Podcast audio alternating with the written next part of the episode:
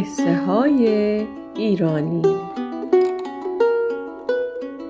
شوهرم تلاشو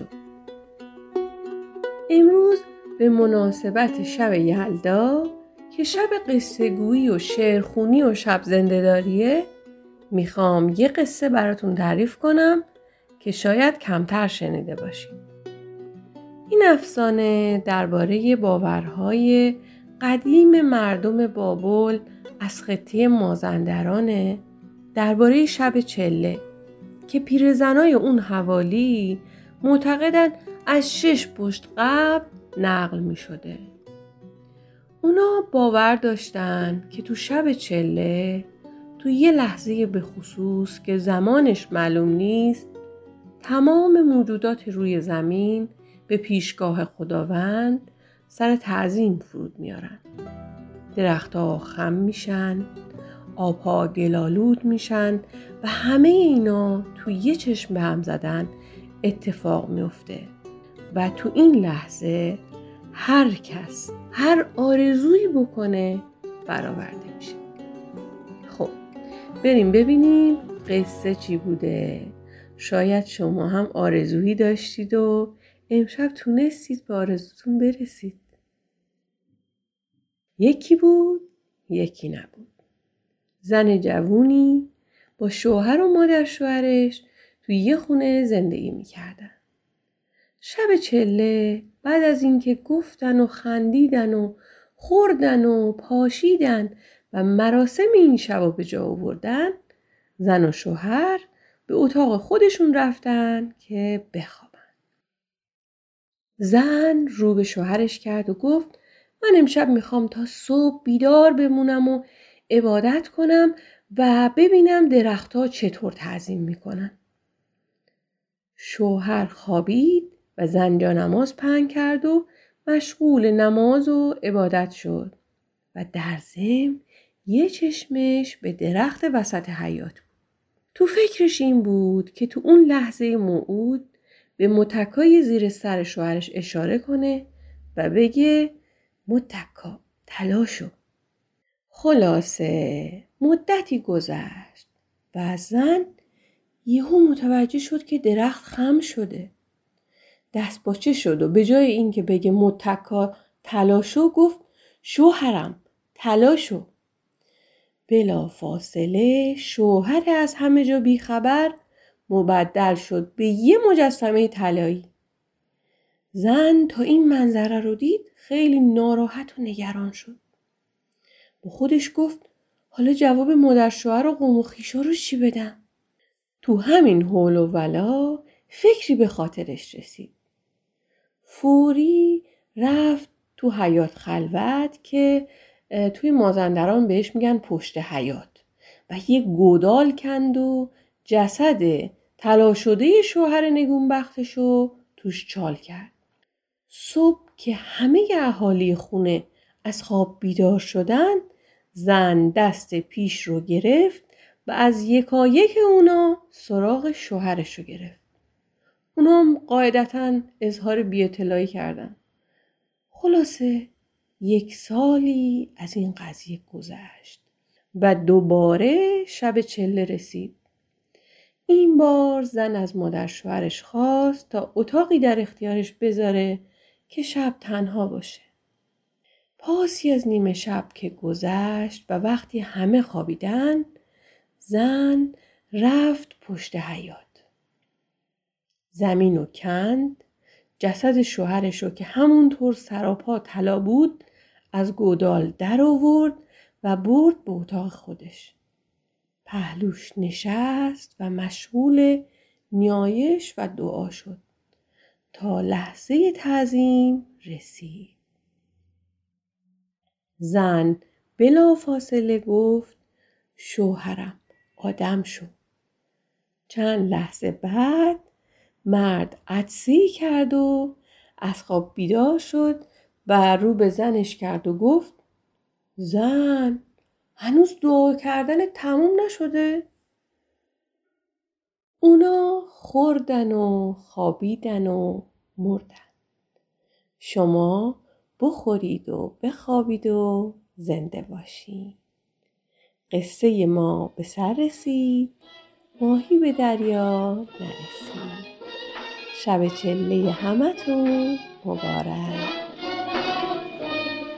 سر تپه نماز که نکی جا کمر دلاراز که نکی جا جو خدا التماس که نکی جا جو زوبیت خوشولا بنداز بری خوبیت زوبیت دلایلا بنداز بری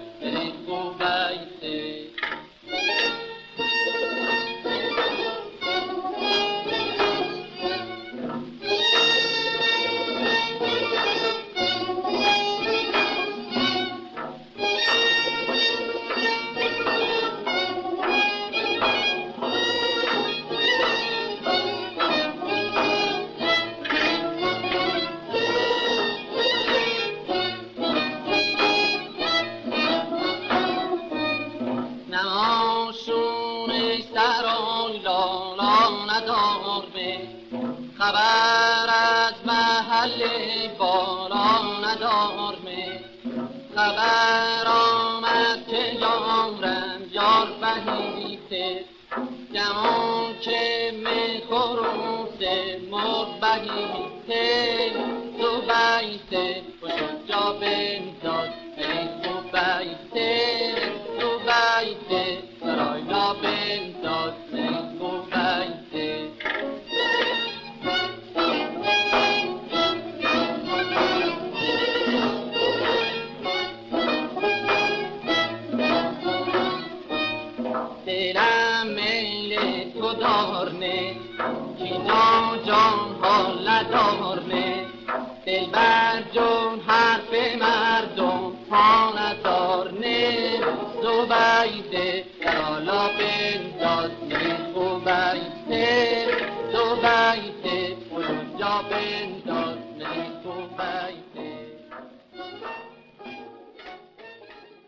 من حدود پنج ساله که از شنوتو به عنوان میزبان پادکستم استفاده می کنم و فعالیت اونا رو می بینم که تو این بحران وضعیت اینترنت که همه باهاش آشنا هستید تلاش می‌کنن خدمات خودشون رو گسترش بدن.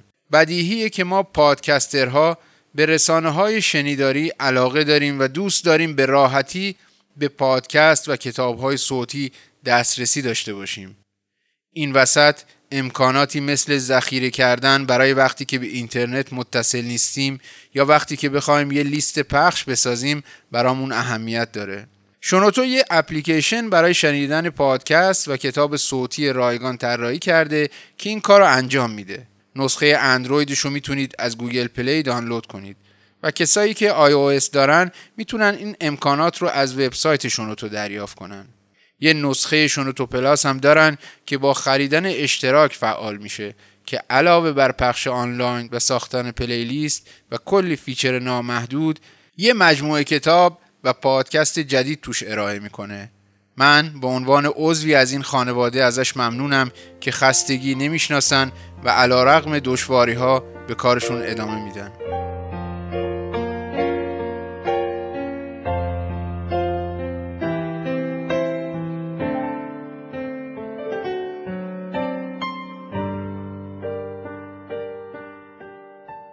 من محسن سعادت هستم و این 128 مین اپیزود قصه های ایرانیه که پخشش مصادف شد با شب چله سال 1402 شما تو بخش اول قصه شوهرم تلاشو رو با صدای فاطمه نیازی شنیدید. از فاطمه نیازی ممنونم و امیدوارم شما هم از شنیدن این افسانه کوتاه لذت برده باشید. قصه های دیگه ای هم مرتبط با یلدا در فرهنگ این سرزمین نقل شده که من اینجا خلاصه بعضی از این قصه ها رو براتون تعریف می‌کنم. پیش از اینکه وارد موضوع شب چله بشم چند نکته درباره این قصه که شنیدید بگم.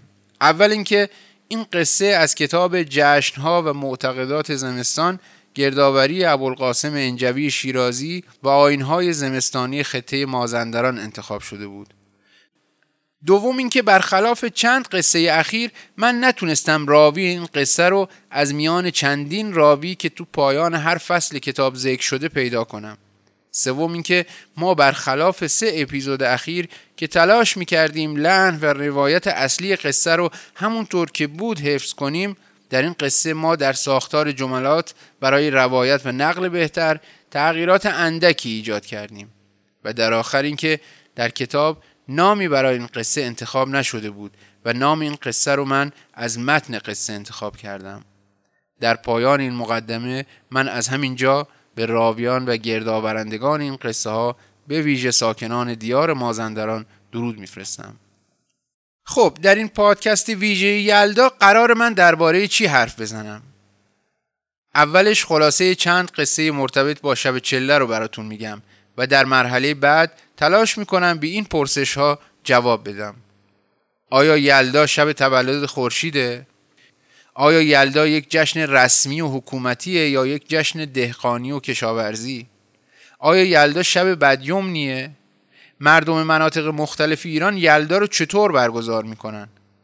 و در پایان می‌خوام درباره آشوب ازلی یا بازگشت جاودانه و کارکردش تو اساتیر از قول میرچا الیاده صحبت کنم که به نظر من نه تنها با جشن یا آین یلدا بلکه با جشن نوروز که در پایان سال و آغاز سال جدید برگزار میشه مرتبطه. اول بریم سراغ خلاصه چند قصه درباره پیدایه یلدا. امشب در سر شوری دارم. امشب در دل نوری دارم. باز امشب در اوج آسمانم. رازی باشد با ستارگانم افسانه مهر و ماه. این افسانه که در لورستان با عنوان افتو و ماه روایت شده شرح دلباختگی ماه به خورشیده. بنابراین افسانه ماه عاشق خورشیده و هر شب آسمون رو تو تعقیب خورشید و رسیدن به اون طی می‌کنه. اما سهرگاه به خواب میره و خورشید از دستش میگریزه و با اومدن صبح ماه امکان قدم گذاشتن در قلم رو خورشید رو نداره. سرانجام ماه فکری به خاطرش می‌رسه و از ستاره‌ای که نزدیکشه می‌خواد تا به وقت نزدیک شدن خورشید اونو بیدار کنه. ستاره در سهرگاه شبی از شبها وقتی خورشید به ماه نزدیک میشه اونو بیدار می‌کنه. ماه به پیشواز خورشید میره و راز دلدادگی و سرگردانی خودش تو آسمون رو در یک سال گذشته بازگو می‌کنه و کار به معاشقه می انجامه. همبستری خورشید و ماه به درازا می‌کشه و خورشید از وظایف خودش باز میمونه و دیرتر از همیشه طلوع می‌کنه و به همین دلیل شب اول زمستان شب یلداست.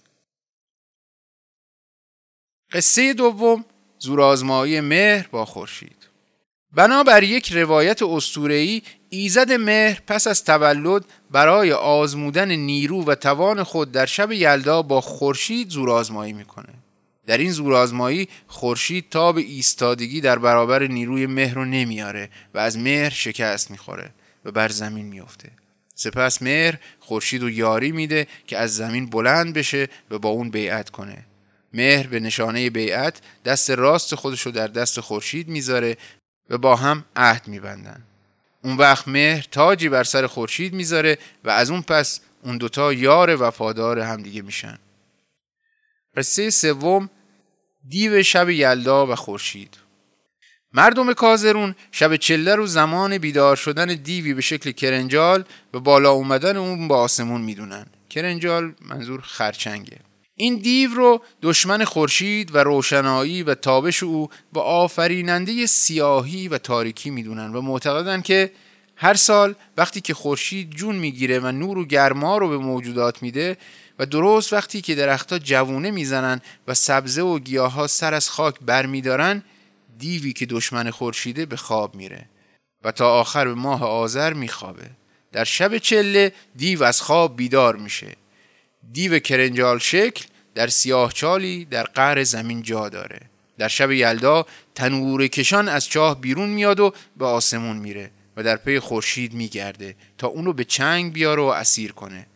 وقتی خورشید رو پیدا می‌کنه به هر سو میدمه و ابرهای آسمون رو جمع می‌کنه و روی خورشید می‌کشه و کوره تابان اونو زیر ابرهای سیاه و زخیم میپوشونه و خاموش می‌کنه. مردم در این شب با جمع شدن تو خونه ها افروختن آتیش پهن کردن سفره شبچره گذاشتن شم افروخته و گذاشتن آینه در برابر شم و دوچندان کردن روشنایی شم تلاش می‌کنن تا از تیرگی و سیاهی شب یلدا کم کنن و خورشید و یاری کنن تا از چنگ دیو تاریکی رهایی پیدا کنه و هرچه زودتر از پس سیاهی بیرون بیاد و جهان رو روشن کنه. قصه چهارم خورجینک توشه راه خورشید. باز هم مردم کازرون در استوره دیگه درازی و تیرگی شب یلدا رو به سبب سفر خورشید به سرزمین های دیگه می‌دونن و میگن در پسینگاه روز آخر آذر و پیش از فرارسیدن شب اول زمستون و اومدن تیرگی خورشید بر اسبی میشینه و به ژرفای آسمون میره تا بر زمین های دیگه بتابه. نبودن خورشید درازی و تیرگی این شب رو بیشتر می‌کنه. تو شب یلدا مردم یه جیبک یا خورجینک برای خورشید میدوزن و تو اون توشه راه می‌ذارن تا وقتی که خورشید از غیبتش برگشت و سفر سرد زمستانیشو آغاز کرد بی توشه و غذا نمونه. دوختن خورجینک خورشید کار دختر بچه های کازرونیه که وقت دوختن اون در برابر آینه و شمع سفره شب چله میشینن. خورجینک رو با تکه پارچه نوع آب ندیده سبز رنگ میدوزن. بعد از دوختن خورجینک اونو از خوردنی های سفره شب یلدا پر می‌کنن. وقتی پاسی از شب گذشت دختر بچه ها خوردنی های داخل خورجینک رو بین دخترای دم بخت پخش می‌کنن تا با خوردن توشه راه خورشید بختشون باز و آرزوهاشون برآورده بشه و زودتر به خونه شوهر برن.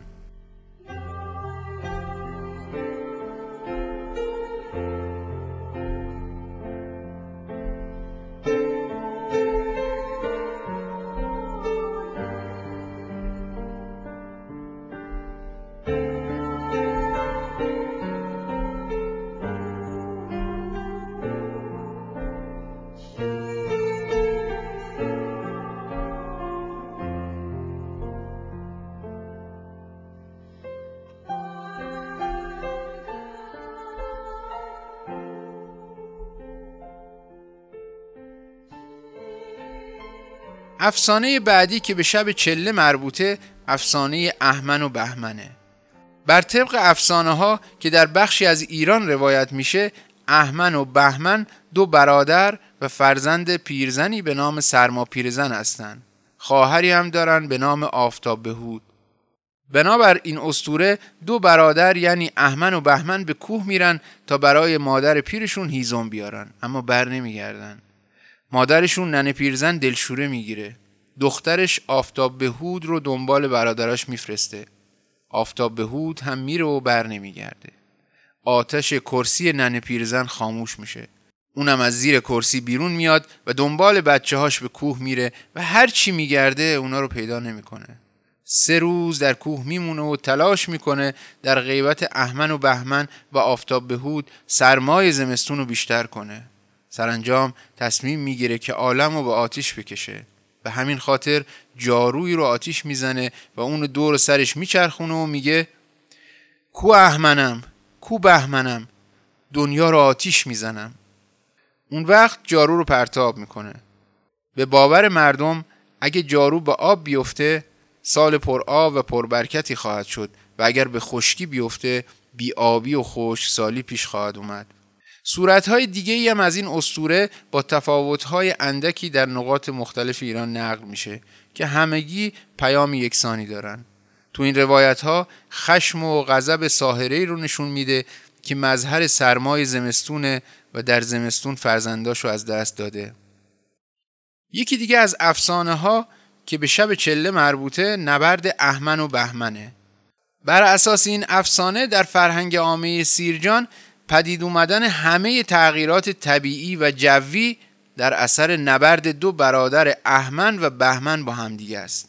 این روایت میگه هر سال در آغاز چله بزرگ احمن و بهمن که مظهر سرما هستن با همدیگه در میفتن و میجنگن. از صدای فریاد دو برادر آسمون قرنبه و طوفان برمیخیزه و از برق شمشیراشون سائقه پدید میاد و از ریزش اشکشون بارون و برف و تگرگ. تو این نبرد هر دو برادر تلاش می‌کنن تا بر هم غلبه کنن. پیروزی شکست هر کدومشون میزان شدت و سرما و بارندگی در دو دوره چله بزرگ و چله کوچیک نشون میده. افسانه های بسیاری درباره توانایی چله بزرگ و کوچیک در اووردن سرما نقل شده. در اینجا به یکی از رجزخانی های این دو چله در فرهنگ مردم بروجرد اشاره می کنم.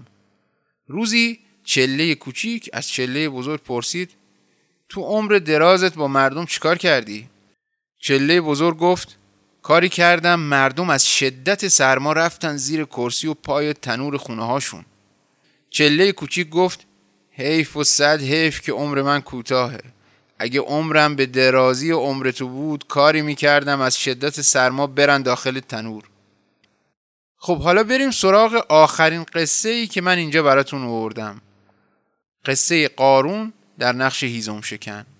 بنابر یک افسانه در شب یلدا قارون به شکل هیزم شکن برای کمک به فقرا ظاهر میشه. قارون هم احتمالا می‌شناسید که همزمان با موسی پیامبر زندگی می‌کرد و خیلی ثروتمند بود و در این حال خودپسند و بعد با نفرین موسی با زلزله خودش و گنجهاش زیر خاک مدفون شدن. قارون با پشته هیزم به در خانه توهیدستان میره و برای سوخت اجاق شب یلدا به اونا هیزم میده. فقرا هیزومی که قارون به اونا میده در هیزمدان میندازن. این هیزم ها در انبار فقرا تبدیل به طلا میشه. این روایت منو بیاد بابا نوئل انداخت که شب کریسمس برای بچه ها هدیه می‌بره. باز دوباره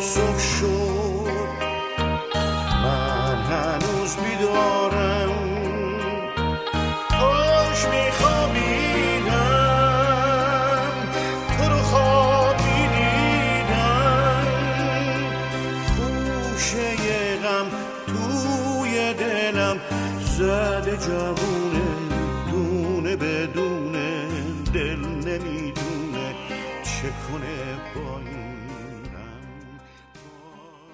آیا یلدا شب تولد خورشیده؟ یلدا واژه‌ای سوریانی به معنای ولادت و تولد و نام بلندترین شب سال در آخرین روز پاییزه. یلدا بین مردم ایران به شب چله معروفه چون از فردای اون چله بزرگ زمستون مطابق با اول دیما آغاز میشه و تا چهل روز یعنی تا ده بهمن ادامه داشته. شب اول چله بزرگ زمستون به این دلیل یلدا گفته شده که به باور ایرانیا تو این شب خورشید در نیمه شب دوباره متولد میشه و از فردای اون با درخششی تازه طلوع می‌کنه و هر روز با تابشی بیشتر بر بلندی روز و روشنایی اون اضافه میشه و از درازی و تاریکی شب کم میشه. خورشید در حرکت سالانه خودش در آخر پاییز به پایین ترین نقطه افق جنوب شرقی می‌رسه که موجب کوتاه شدن طول روز و افزایش زمان تاریکی شب میشه. اما از آغاز زمستان یا انقلاب زمستانی خورشید دوباره به سوی شمال شرقی برمیگرده که نتیجه اون افزایش روشنایی روز و کاهش شبه. به عبارت دیگه در شش ماه آغاز تابستان تا آغاز زمستان در هر شبانه روز خورشید کمی پایینتر از محل پیشین خودش در افق طلوع می‌کنه تا در نهایت در آغاز زمستان به پایینترین حد جنوبی خودش می‌رسه. از این روز به بعد مسیر جابجایی طلوع خورشید معکوس میشه و مجددا به سوی بالا و نقطه انقلاب تابستانی برمیگرده. در اندیشه و باور مردم باستان آغاز بازگشت خورشید به سمت شمال شرقی و افزایش طول روز به عنوان زمان زایش یا تولد خورشید قلمداد می‌شد و به خاطرش آین و مناسک اجرا می‌کردند. مهرداد بهار یه بحث زبان شناختی داره درباره واژه صده و معتقده که معنای این واژه ظهور، آشکارایی و پیداییه و از صده می‌رسه به شب یلدا. اون میگه که جشن صده چهل روز بعد از یلدا و جشن چهلمین روز تولد خورشیده. حتی در برخی مناطق دهم دی هم به مناسبت دهمین روز تولد خورشید آتیش روشن می‌کردن. بهار معتقده که جشن صده ریشه زرتشتی نداره. اون این جشن رو جشنی قدیمی از اعیاد بومی غیر آریایی می‌دونه که بعدها وارد دین زرتشت شده. مردم در اون روزگار تصور می‌کردند که روشن کردن شم، فانوس و آتش و بیدار موندن تا سپید دم و جشن و شادی و خوردن و نوشیدن ارواح تاریک و اهریمنی و زیانکار رو دور می‌کنه و امکان زایش خورشید نو و مراقبت از اون فراهم میشه. مهرداد بهار معتقده که چله بزرگ و کوچیک ادامه این باور عامه بوده که در طول چهل روز اول خورشید آسیب پذیره و از طرف نیروهای پلیدی و اهریمنی در خطره بنابراین روشن کردن آتش مثلا در روستای بلوک در شهرستان جیرفت و یا آتش زدن پرندگان تلاشی بود برای قوت گرفتن این خورشید جوان و دور نگه داشتن اون از خطراتی که نیروهای اهریمنی بر سر راهش قرار میدن. هنوز در برخی مناطق ایران برای نوزادان دهه و چله برگزار می‌کنن و به نظر می‌رسه این رسوم بازمانده آینهای کهنتری است. در این آینها برای خورشید دهه می گرفتند مثل همان دهه‌ای که برای نوزادان گرفته می شود و پس از آن چله می گرفتند چله خورشید همان جشن صده است که جشن ظاهر شدن برنایی و جوانی خورشید است ابو ریحان بیرونی انقلاب زمستانی و گذر آفتاب از برج آذر به برج دیماه رو میلاد اکبر اسم گذاشته و در آثار الباقیه نوشته و این نام روز میلاد اکبر است و مقصود از آن انقلاب شتوی است گویند در این روز نور از حد نقصان به حد زیادت خارج می شود و آدمیان به نشو و نما آغاز می کنند و پریها به زبول و فنا روی می آورند. در اساطیر روایت است که اگر زمانی خورشید دیرتر طلوع کند فرصتی برای دیوها به وجود میاد که تمام آفرینش اورمز رو نابود کنند. طبق اسطوره ها اهریمن بسیار تلاش می‌کنه تا دوباره خورشید رو بی حرکت کنه زیرا حرکت خورشید گردش روز رو به همراه داره و با گذشتن روزها پایان کار اهریمن و شکست نهایی او نزدیک میشه.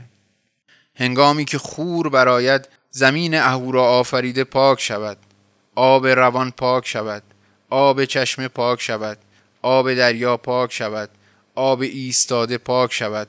آفرینش راستی که از آن خرد مقدس است پاک شود.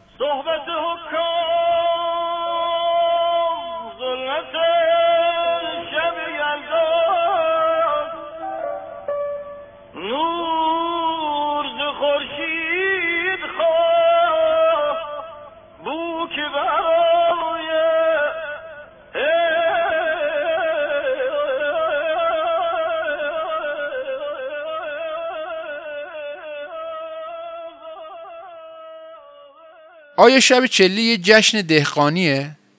یلدا یا شب چله از قدیم برای گلهدارا و کشاورزا بسیار اهمیت داشته و شاید بتونیم اونو بعد از نوروز و مهرگان به عنوان مهمترین رویداد آینی تلقی کنیم اما نکته قابل توجه اینه که ابو ریحان بیرونی با اون که با تیزبینی و جزئیات درباره جشنهای ایرانی نوروز، تیرگان، صده و جزئیات برگزاری اون مراسم از آبپاشی و آتیشبازی و کوسه برنشین و مردگیران حرف می‌زنه از یلدا با اشاره عبور می‌کنه و از آداب و آینهاش زیاد صحبت نمی‌کنه. شاید کمرنگ بودن جشن یلدا در متون رسمی ما رو به این نتیجه برسونه که این جشن یک جشن دهقانی و متعلق به کشاورزان و گلهداران بوده و چندان مورد توجه نخبگان و حاکمان نبوده. در پایان روزهای پاییز این کشاورزا و دامدارا بودند که گله های خودشون رو از کوه و دشت و صحرا به آغل برمیگردوندن و محصولات کشاورزیشون رو جمع و انبار می‌کردن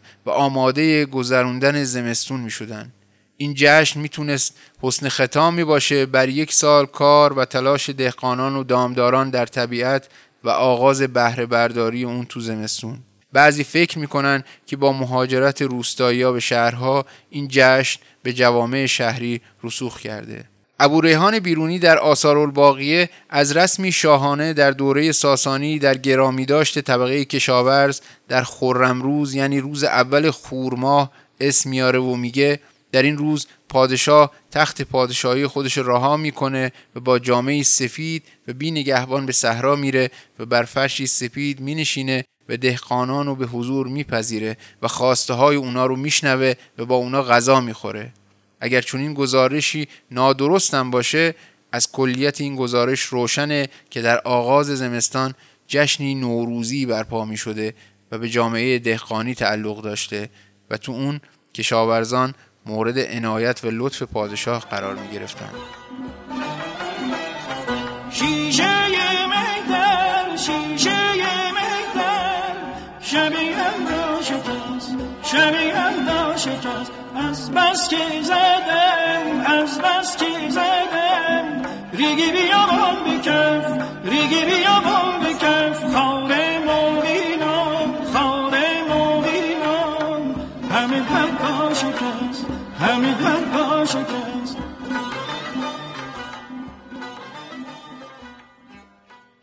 آیا شب یلدا بدیوم یا ناخجسته است؟ از نظر ایرانیا روز و نور و روشنایی اهورایی و تاریکی و ظلمت و سرما ساخته و آفریده اهریمنه.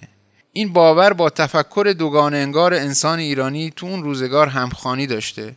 بیدلیل نیست که از دورترین دوران شب شوم و نحس و نامبارک بود و در ادبیات ما به دفعات شومی و پلشتی رو به شب یلدا نسبت دادن.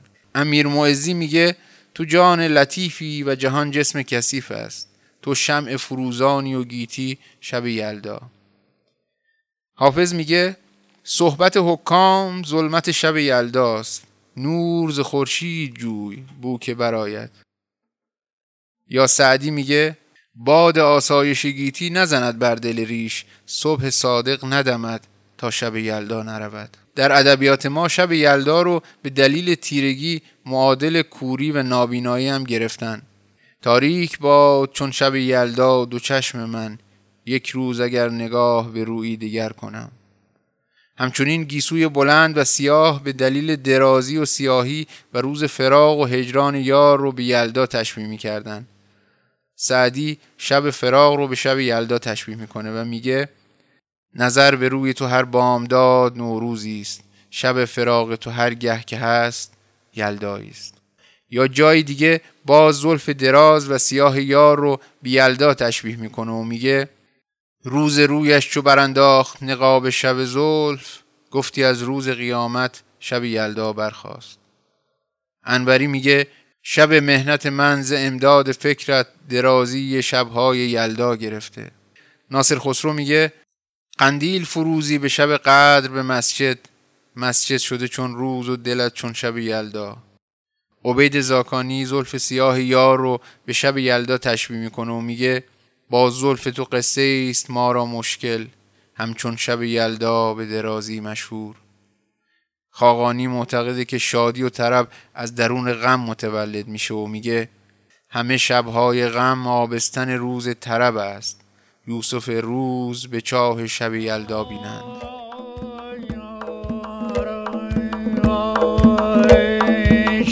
شبهای چله شبهای چله بچه ها چه شورهاری داشتی سماور و قوری چای رو کرسیمون میذاشتیم. مادر بزرگ قصه می‌گفت فرا چه خوب بوده شب. اما حالا بریم ببینیم مردم مناطق مختلف شب یلدا رو چطور برگزار می‌کنن. شب نشینی. شب نشینی ها بنا به ویژگی های فرهنگی و وضعیت اقتصادی و جغرافیایی مردم ساکن این سرزمین متفاوتن اون چه در بین همه عمومیت داره جمع شدن اعضای خانواده تو خونه بزرگ فامیل یا ریش سفید آبادی یا تو خونه اقوام و نشستن پای سفره شبچره یلداست معمولا روی سفره شب یلدا چه چیزایی میچینن؟ سفره شب یلدا کمابیش شبیه سفره نوروز نقش محوری و نمادین داره. این بخش از مراسم بسته به جغرافیا و میوه ها و خوراکی های هر منطقه متفاوته. این سفره معمولا شامل میوه های تابستونی و پاییزی و تنقلات و خوراکی های رایج هر منطقه است. انواع خشکبار و آجیل و میوه های خشک و تر مخصوصا سیب، انار، هندونه و انواع تخمه ها رو روی سفره میچینن. میوه های دیگه مثل انگور، به و خربزه توی سفره یلدا حضور داره. بعضی میوه ها تو گذشته به صورت سنتی برای رسیدن سر سفره یلدا نگهداری می شدن. مثلا هندونه و خربزه رو تو انبار درون کاه نگهداری می‌کردن و انگور رو روی درخت تو کیسه می‌کردن و تا نزدیک یلدا نمیچیدن. برخی نواحی مثل بروجرد و ملایر و گالش های گیلان معتقد بودند که باید چهل نوع خوردنی روی سفره چید و شیرازی ها روی سفره آینه شم و گل میذاشتن خوردن خوراکی ها با هدف دور کردن بیماری و گرفتن نیرو و قوت انجام می گرفت و معتقد بودند که تأثیر این خوراکی ها تا تابستون ادامه داره. ضرب المثالایی درباره خاصیت مثلا هندونه در فرهنگ عامه وجود داره. در قهرود کاشان میگن هندونه سر زمستونی خاصیتش تیر ماه معلوم میشه. حالا چرا بعضی میوه ها در سفره یلدا ضروری هن؟ انار، سیب و هندوانه در فرهنگ ایرانی و فرهنگ های دینی ارزش و اعتبار قدسی داره. در عهد عتیق انار در دین زرتشتی انار و سیب از میوه های بهشتی هستند.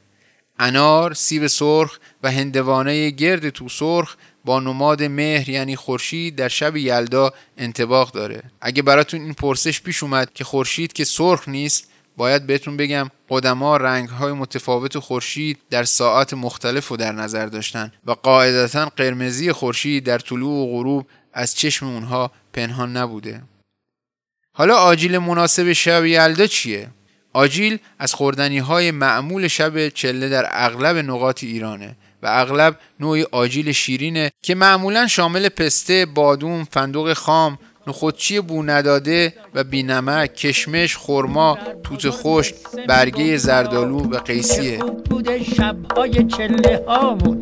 می‌گفت که از مردم شهر قصه بیایید بگم یه قصه درسته.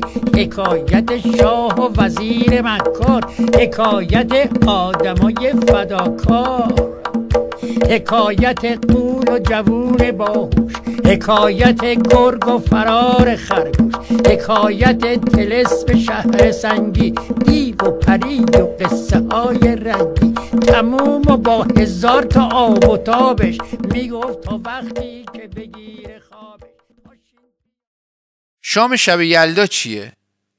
در شهرها و روستاهایی که سنت قربونی رایج بوده معمولا شام از کباب و خوراک گوشت قربونی تهیه می شده و در بعضی فرهنگ ها خوراک ویژه‌ای برای شب یلدا تدارک دیده می شده. مهرداد بهار خوردن کشمش پلو در شب چله رو نقل کرده که گویا در تهران رایج بوده. در شیراز هویج پلو آمیخته به کشمش و در کازرون آبگوشت مرغ یا خروس میپختند. گیلانی ها هم خورشت سبزی بدون گوشت با پلو میپختند. پختن نان برنجی مخصوصی هم در گیلان رواج داشته. در سنندج دلمه کلم ترش و در برخی روستاهای کردستان آش کشک رایج بوده. امروزه در شهرهای بزرگ هر غذایی که میزبان تهیه بکنه مهمان به جان منت پذیره و حق گذار. در شبهای یلدا چی می‌گفتن و میشنیدن؟ شعرخانی، شاهنامه‌خوانی، حافظخانی، خواندن اشعار محلی، نقل داستان، چیستان در اغلب شبنشینی های یلدایی شهرها و روستاها رایج بوده. در شب یلدا قصه های روایت می شده که بعضی از اونها بر محور سرما و شب چله و ایام زمستون دور می زده. این قصه ها به قصه های شب چله معروفن. بعضی از این قصه ها بنمایه های اساتیری دارن و در بیشتر مناطق ایران روایت میشن. مثل قصه های چله بزرگ و کوچیک، احمن و بهمن و سرما پیرزن. در بعضی نواحی مثل روستاهای بروجرد خوندن داستان امیر ارسلان، حسین کرد شبستری، امیر حمزه، جامع و تمثیل رس بوده. در بعضی روستاهای شاهرود اشعار محلی که اصطلاحاً به اون امیری و حقانی گفته می شده رواج داشته که معمولا به شکل پرسش و پاسخ رد و بدل می شده. در روستای رویان شاهرود شاهنامه به شکل نمایشی روایت می شده. دو مرد در نقش رستم و اسفندیار با لباس قرمز و زره آهنی و کلاه خود و خنجر رو به روی شاهنامه خان می نشستند و وقتی به نبرد رستم و اسفندیار می رسید اون دو مرد رجز خونی می کردن و بعد پنجه در پنجه هم مینداختند و در آخر رستم به شکل نمادین تیری به سوی اسفندیار رها می کرد و در پایان رستم با خنجرش هندوانه ها و خربوزه ها رو قاچ می کرد و به حاضران می‌داد. چرا مردم در شب یلدا تفعول می‌زنن؟ مردم تو این شب برای پیشبینی سرنوشت و آینده خودشون به خانوادهشون و چگونگی آب و هوا و کاربارشون تفعول می‌زدن. برخی تفعول ها عمومی بود و در سرتاسر سر ایران به صورت یکسان اجرا می شد و برخی فقط مخصوص مناطق خاصی بود. رسم تفاعل زدن در تمدنهای سومر و بابل به قصد تعیین تقدیرات انسان رواج داشته. در بین بسیاری از اقوام جهان رسم بود که هنگام تغییر فصل پاییز به زمستون میزان گرما و سرما و بارندگی هر ماه از دوازده ماه سال و از دوازده روز اول زمستون یعنی زمان تکرار آفرینش عالم پیش بینی می‌کنن. هندوها و مسیحیها و چینیها این رسم رو اجرا می‌کردند. در ایران در میان روستاییان که هنوز تقویم های کشاورزی محلی به کار می‌برند چنین تفأل زدنی در آغاز زمستان مرسومه فال حافظ، فال هندوانه، فال پوست هندوانه، فال سوزن، فال مهره یا فال کوزه از انواع فال گرفتن در این شب بودند. یکی از مراسم های دیگه در شب یلدا شال اندازی بود که در بین نوجوانا و جوونا رواج داشت به خصوص در لورستان و استان مرکزی جوونا از روزن سقف شال یا دستمالی رو که به ریسمانی متصل بود پایین مینداختن و صاحب خونه مقداری میوه و آجیل در دستمال میذاشت و میبست تا اونو بالا بکشن اگه صاحب خونه چیزی نمیذاشت مشمول نفرین و اگه چیزی در شال میبست دعای این نوجوانان و جوانان رو به دنبال داشت.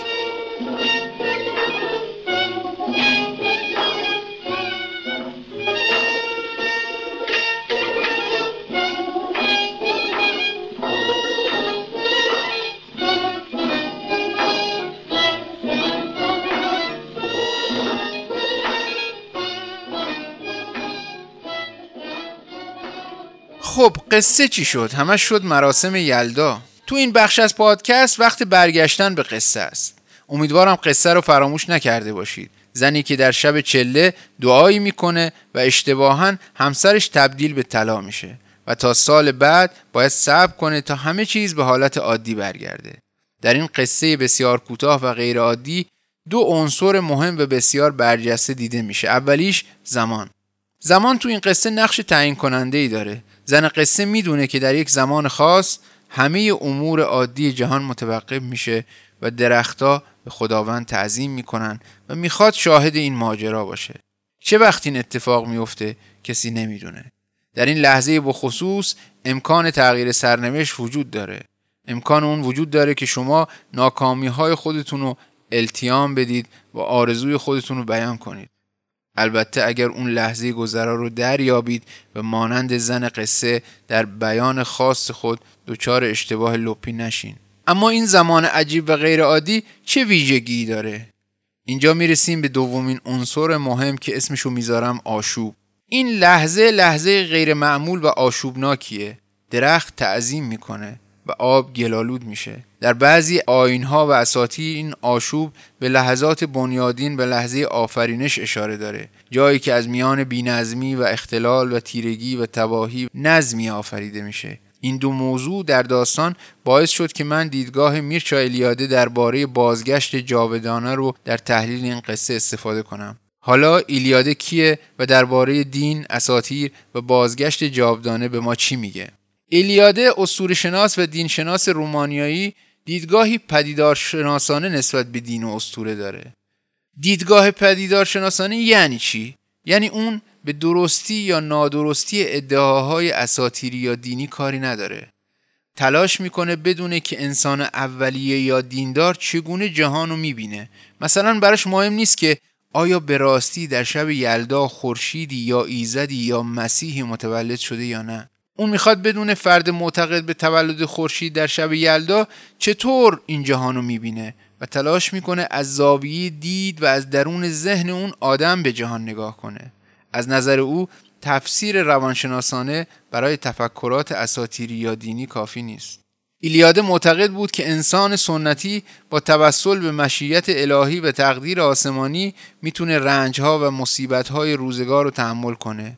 ایلیاده کلید فهم اساتیر رو تو داستان آفرینش و بازگشت به آغازها و سپید دمها می‌دونه. اینکه این جهان منظم و سامانمند چگونه از دل آشوب اولیه بیرون اومده و انسان چطور بر این کره خاکی قد برافراشته از نظر او استوره اساسا داستان آفرینشه. در تفکر ایلیاده مکان و زمان و به طور کلی هستی دارای دو تا ساحت قدسی و غیر قدسیه. او معتقده که انسان سنتی نگرش متفاوتی نسبت به زمان و مکان داره. برای این آدم جهان دارای یک مرکز مقدسه که اون دلش می‌خواد تو اون زندگی کنه. مسجد و کلیسا و تمایز بین بیرون و درون این مکانها تفاوت میان مکان مقدس و مکان غیر مقدسه. در بسیاری موارد اوج دستاوردهای معماری و هنری جوامع تو این مکانها خودشونشون میده. این مکانها برخلاف انسان پایدار و ماندگار بودن مثل مکان زمانهایی در گاه شمار انسان کهن وجود داره که نسبت به زمان عادی متفاوته. مثلا زمان نماز گذاشتن و نیایش کردن که تنها ساعاتی از روز برای این کار در نظر گرفته شده. جشواره های دینی به صورت ادواری برگزار میشن و به همین دلیل زمان قدسی هم ادواری بود. در فرهنگ کهن هر بار که سال نو می‌شد کیهان تقدس اولیه خودش رو بازسازی می‌کرد. بنابراین نوروز و یلدا در واقع آفرینش مجدد جهان از دل بینظمی در آغاز جهان غرق بینظمی بود. که مثلا با رفتارهای آشوبگرانی از قبیل مراسم همخوابگی جمعی نمادین می‌شد. در چنین وضعیتی زمان عرفی و معمول به حالت تعلیق در می اومد و قدسی می‌شد. نمونه این تعلیق زمان رو ما تو این قصه می بینیم. گویا جهان، مکان و زمان از نوع آفریده میشن یعنی بازگشت به لحظه آفرینش اولیه. یلدا، نوروز و شبهای قدر از این گونه زمانهای قدسی تلقی میشن. در این داستان لحظه وجود داره که درختان تعظیم می‌کنن و در همین لحظه است که آرزوی زن قرار بیان و محقق بشه. یعنی این لحظه بازسازی همون لحظه آفرینش و حضور خدایانه که قرار از دل آشوب اولیه جهان معمول آفریده بشه و زن در اون لحظه می‌تونه آرزوی خودش رو درخواست کنه و خدایان آنن اونو برآورده می‌کنن. اما در این قصه گویا اشتباهی رخ میده. و در یک اشتباه کلامی و لپی که آدم و یاد لغزش زبانی فروید میندازه شوهرش رو به طلا تبدیل می‌کنه. و تا سال بعد و زمان موعود و لحظه آشوب و آفرینش سال بعد باید صبر کنه تا بتونه اونو به وضعیت معمول و به جهان معمولی برگردونه. امروز و امشب که شما در کنار خانواده و دوستانتان جمع می‌شوید و جشن و مراسم یلدا را برگزار می کنید دیگر منتظر خورشید نو یا تعیین سرنوشت برای سالهای پیش رو نیستید اما این گرد همایی همچنان امیدها و آرزوهای نو را در این جهان پر استراب و ملالآور زنده نگه می‌دارد.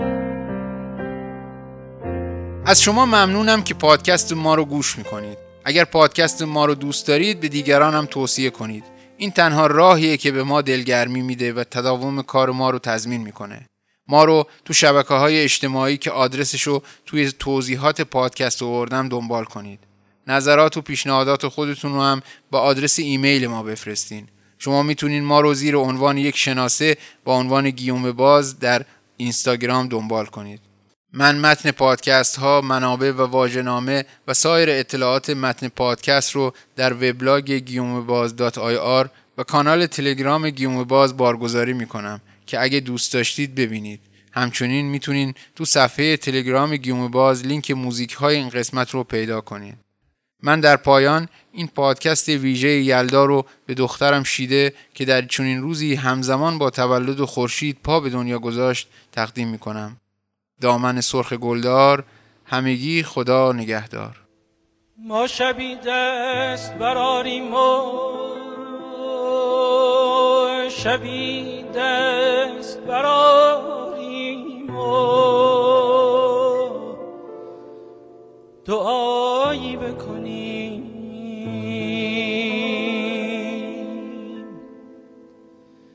ما شبی دست براریم و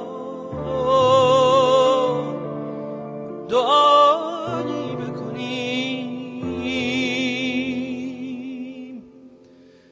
غم هجران تو غم هجران تو را.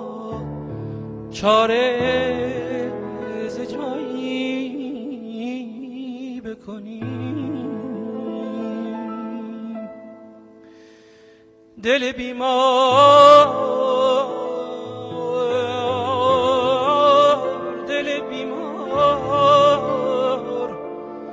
شد از دست. رفیقان مددی مددی. تا طبیبش به سراریم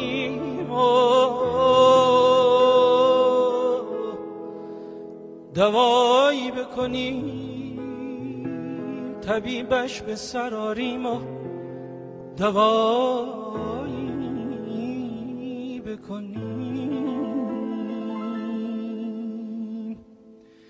از غم عشقت دل شیدا دل شیدا شکست. شیشه می در شب یلدا شب یلدا شکست. بس که زدم خار مغیلان به کف خار مغیلان همه در پا شکست. ما همه چشمیم و تو نور ای سنم تو نور ای سنم چشم بد از روی تو دور ای سنم تو دور ای سنم زلفا به رخساره چو افشان کنی چو افشان کنی چو افشان کنی. حالت جمعی را پریشان کنی پریشان کنی پریشان کنی. وایو به حال دل شیدا دل شیدای من. وایو به حال دل شیدا دل شیدای من. من از تو دوری نتوانم دگر. و از تو صبوری نتوانم دگر. من از تو دوری نتوانم دگر. و از تو صبوری نتوانم دگر.